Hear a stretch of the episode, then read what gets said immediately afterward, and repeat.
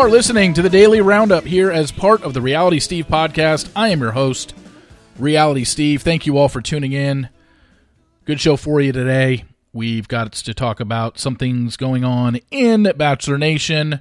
I've got some sports for you. We're going to talk a little bit of Survivor and Challenge from Wednesday night. So if you haven't watched those, spoiler alert. And we'll get to some reactions in regards to Bachelor in Paradise finale, some more. And yeah, we will get to that momentarily. This podcast is brought to you by First Leaf. First Leaf makes it simple to discover new wines that you'll love. They learn your taste by you filling out a questionnaire, then they deliver quality wines right to your door. Sign up today and you get your first six bottles for $39.95 plus free shipping. Go to tryfirstleaf.com slash realitysteve. That's T-R-Y-F-I-R-S-T-L-E-A-F dot com slash realitysteve to get your first six bottles for $39.95 plus free shipping. Also, great holiday gift for you, Storyworth. They compile your loved ones' stories, memories, and even photos into an exquisite hardcover book, creating a valued keepsake. Help your family share their story this holiday season with Storyworth. Go to storyworth.com slash Steve today and save $10 on your first purchase. That's S-T-O-R-Y-W-O-R-T-H dot com slash Steve to save $10 on your first purchase. Storyworth.com slash Steve. I hope everyone had a great Thanksgiving. I did exactly, exactly what I told you I was going to do. I had two plates of food, and each plate had the same exact thing on it turkey, mashed potatoes and gravy, green bean casserole, stuffing. Boom. Two plates. I was out. That's all I needed. Gravy on uh, everything but the green bean casserole. So that was my Thanksgiving Day. Food was great, and I hope you all enjoyed your food and your time. As I was telling you yesterday about Sports Talk Radio when it comes to Thanksgiving Day, I forgot to tell this story. I can't remember what year it was. I want to say 2000 or 2001. One of those two years. I was working at a sports station in LA and I was a I was like kind of like a jack of all trades there. I did engineering work. I was a fill-in guy. I did sports updates. But anytime the holidays season rolled around, whether it was July 4th weekend or Thanksgiving weekend or Christmas time when the main host took the time off, I was always one of the guys that got called to fill in. And I remember specifically either 2000 or 2001, myself and a guy named A. Martinez. If you live in LA and you're listening to this, you might know A from NPR. Uh, he's the one of the new co-hosts on NPR's one of the more popular morning shows out there. So props to A uh, for for keeping it in the business. He got out of the sports talk radio world and he went over to NPR and he's doing great. But me and A Martinez co-hosting Drive Time in Los Angeles, three to seven on Thanksgiving night. How many people do you think were listening to us? Six? yes, I know Los Angeles has 8 million people in it, but I, I mean, just, I'll never forget that. Did not get to have Thanksgiving dinner that year with the family because I was hosting a show that nobody was listening to, but uh, just uh, definitely an all time memory that I had. And uh, as I mentioned yesterday, no, we didn't throw out a question for our listeners of, hey, what's your four favorite dishes? Who's your final four? who's a big real turkey? Who's a real big turkey in sports? You know, it was just like I don't even remember what the hell we talked about. We definitely didn't take many calls, if any. Uh, but for four hours somehow we did a show that night, and uh, I just remember it being a lot of fun. And I don't speak to A very much. He had me on his he actually had me on his NPR show a while ago. I want to say I don't know five or six years ago. That's probably the last time I spoke with him. But maybe there's a text every three or four years, something along those lines. But uh, I've followed his career online, and um, when we do speak, it's literally the first thing that always comes up. I should have said, actually, I should have texted him yesterday and said, Thanksgiving Day, eh? Remember 20 years ago, we were co hosting Drive Time in LA. now look at us. You're a big star on NPR, and I'm a little phone slap over here doing a podcast about The Bachelor. Times have changed, I tell you. So let's get going talking about a little Bachelor Nation stories. I guess the first one to talk about that's on the heels of yesterday's is the fact that Johnny went on the Clickbait podcast. I did not listen to it. I did not hear any clips from it. I didn't really hear much from it other than it was essentially the same thing he said on the almost famous podcast. So, not a whole hell of a lot to add there in regards to anything he said about Victoria and anything he said about their relationship. It's the same story. So, it's just, again, this is just coming from listening to both sides. You'll hear more of Victoria's side on next week when she goes on Nick's podcast with Greg.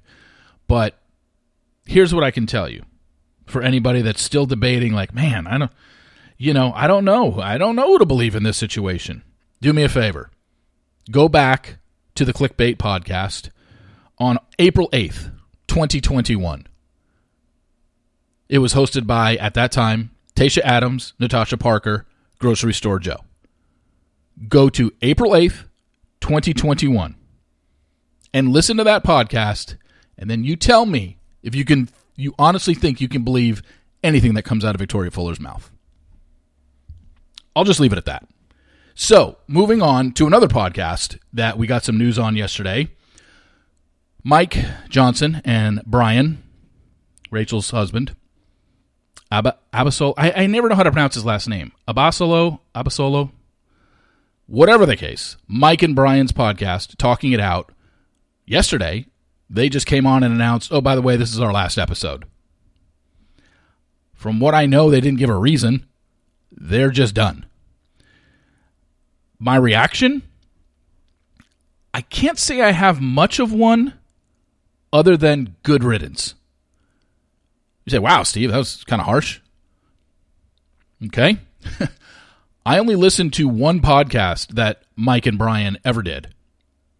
And it was the week after the Demi story broke with me last April. And these two guys spent one hour absolutely trashing me without ever having spoken to me in my life, without ever asking me anything about anything, and just had a free for all on me. So, do you think I care that Talking It Out is now gone? No. It's just one less podcast you all need to listen to. So, I, I, I don't know what else to say. I don't care that they're gone. Can't say I was big fans of them. You know, they weren't big fans of me. I wasn't big fans of them. However, I've never sat and spent one hour trashing them on a podcast without ever having spoken to either of them. They did that to me. So, you know, I guess turnabout is fair play. And um, they are no longer doing a podcast, and they didn't give a reason why. Like I said, I mean, I, I'm not even saying this jokingly. It's probably a good thing. There are too many podcasts in Bachelor Nation. You know? Now, I don't know if this means Talking It Out is going to be replaced by somebody else in Bachelor Nation. I have no idea.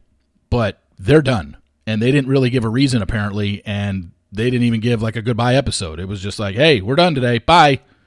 They did one final episode and now they're they're gone and that is kind of weird. Why you wouldn't give a reason for someone who's done a? I, I think their podcast is a couple years old, right?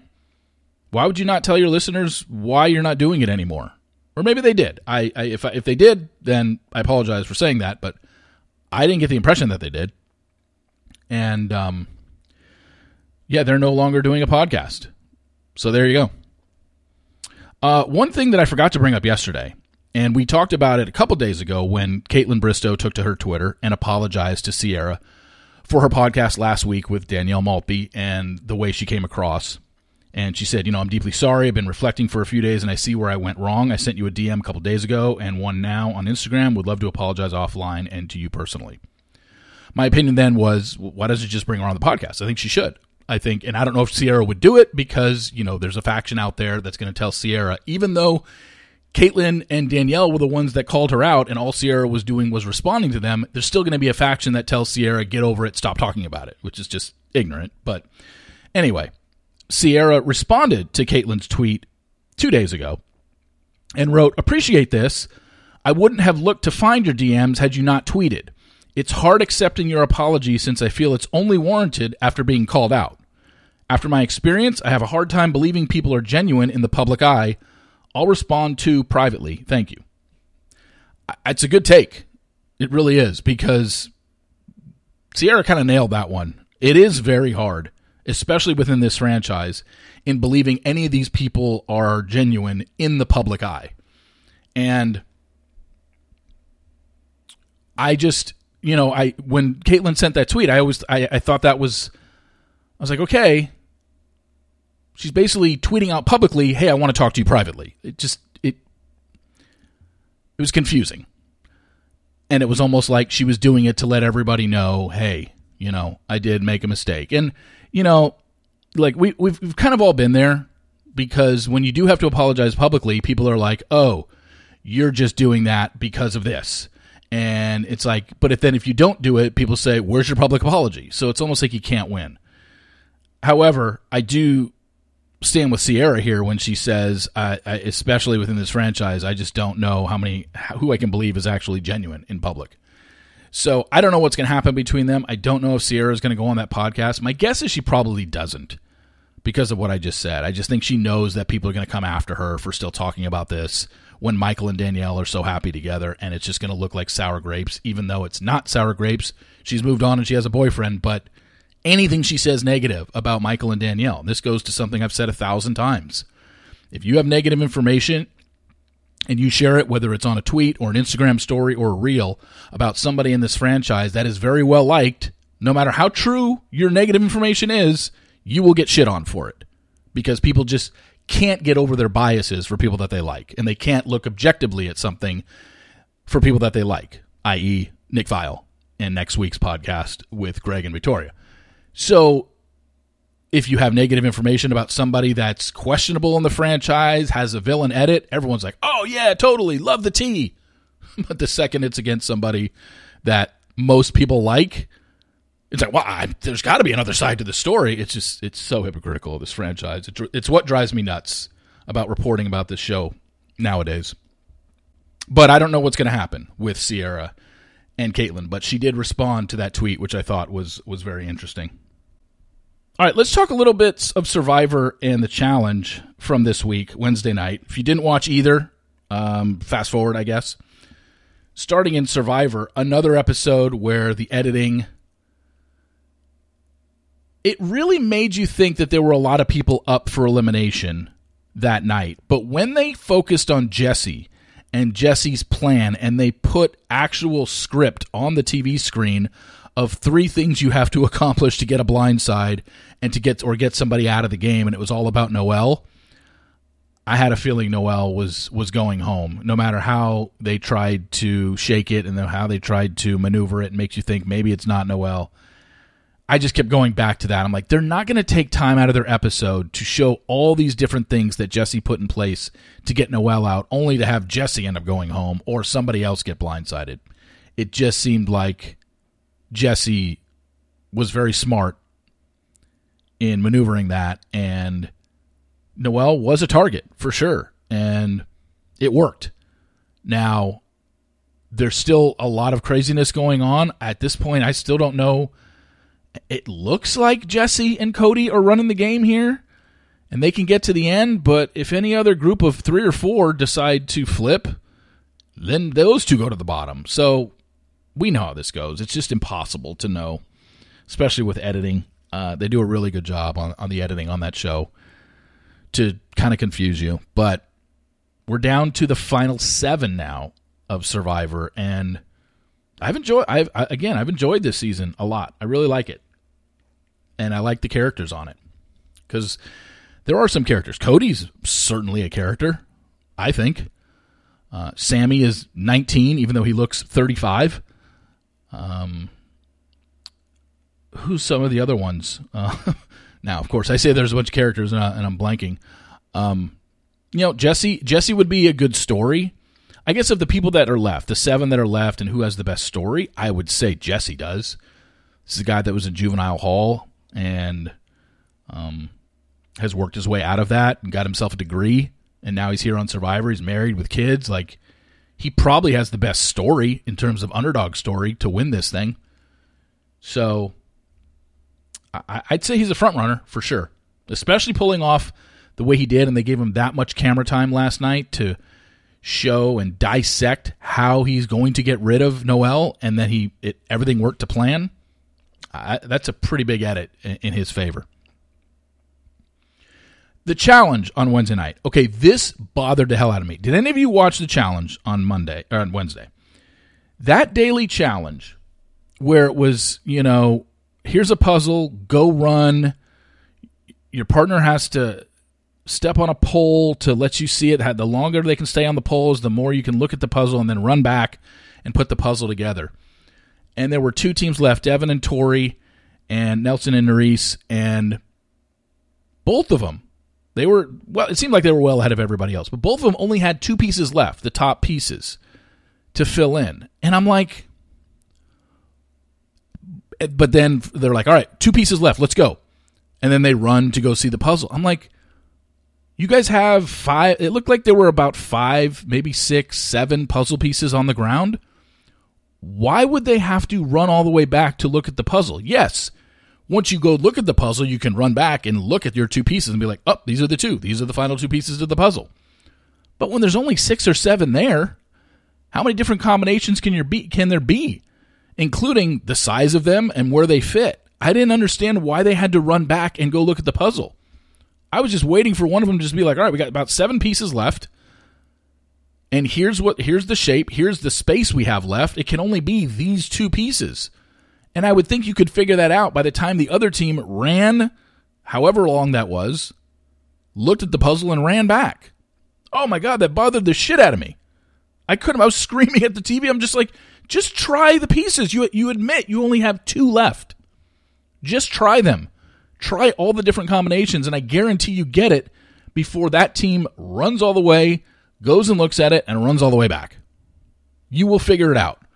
Because I was looking on the on the floor, and it looked like six to eight pieces were on the floor. It's like there aren't that many different combinations, especially when all the pieces aren't the same size. I don't think. Yeah, because they were different shapes and sizes. Like, and then all you got to do is look at your board and be like, okay, we have these spaces left. I, I didn't get it. But it could something that be clearly, as me as a TV viewer, there's something that I don't know about. So if anybody that was on the show and was listening to this podcast, you were one of the competitors, please tell me why you had to go run and go look at the puzzle when you could have just looked at your pieces on the ground and figured it out. Thank you. Um, no, I'm probably not going to get an answer to that, am I? Oh well. But um, again, uh, just it was one of these things where the editing set it up because they specifically in the first five minutes of the episode specifically wanted to show you that Amber was talking to Nelson and both of them were saying how much they respected the other one and Nelson's telling her you're my girl not as in girlfriend but you know you're my girl I'm going to take care of you and Amber's like yeah I ne- will never put you in either. And then when it got down to who are they going to put in the the elimination, the four teams. Clearly, Amber was one of them. And then when Nelson said, "But you're not going in. Trust me. I, I'm, I'm putting you here because I know you're close to this team, and if this team doesn't get the if pull they pull the safe sword, they're going to save you, D- Darrell."